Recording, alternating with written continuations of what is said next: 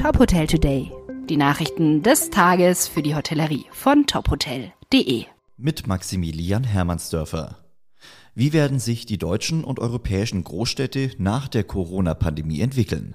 Und welche Auswirkungen könnte die Entwicklung auf den Tourismus haben? Diesen Fragen ist die IREPS Immobilienakademie im Auftrag des Urban Land Institute nachgegangen.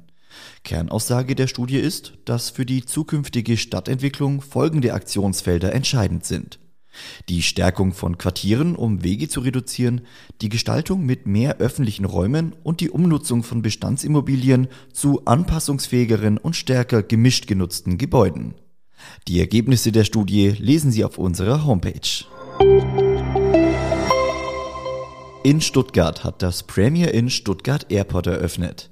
Das Gebäude wurde bereits 2007 errichtet und wurde in den vergangenen Monaten umgebaut und an die Standards und das Design von Premier Inn angepasst.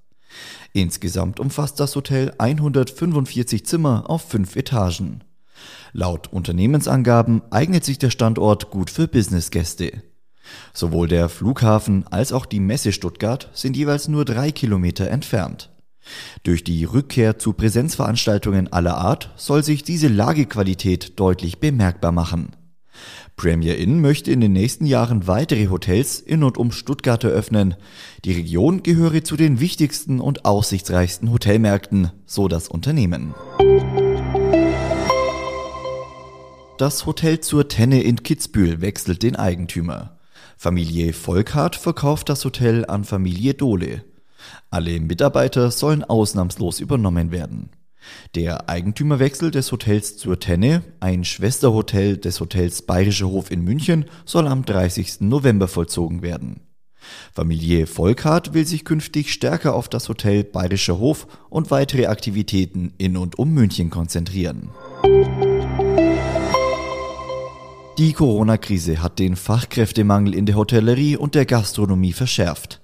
Tausende Mitarbeiter sind im Zuge der Pandemie in andere Branchen abgewandert. Sandra Geiger-Pauli ist Geschäftsführerin im Vier-Sterne Superior Hotel Bodenmeiserhof im Bayerischen Wald. Im Interview mit Top Hotel erklärt sie, wie stark der Fachkräftemangel ihr Hotel betrifft und warum sich junge Menschen für eine Ausbildung im Gastgewerbe entscheiden sollten. Das ganze Gespräch sowie weitere Nachrichten aus der Hotelbranche finden Sie auf tophotel.de.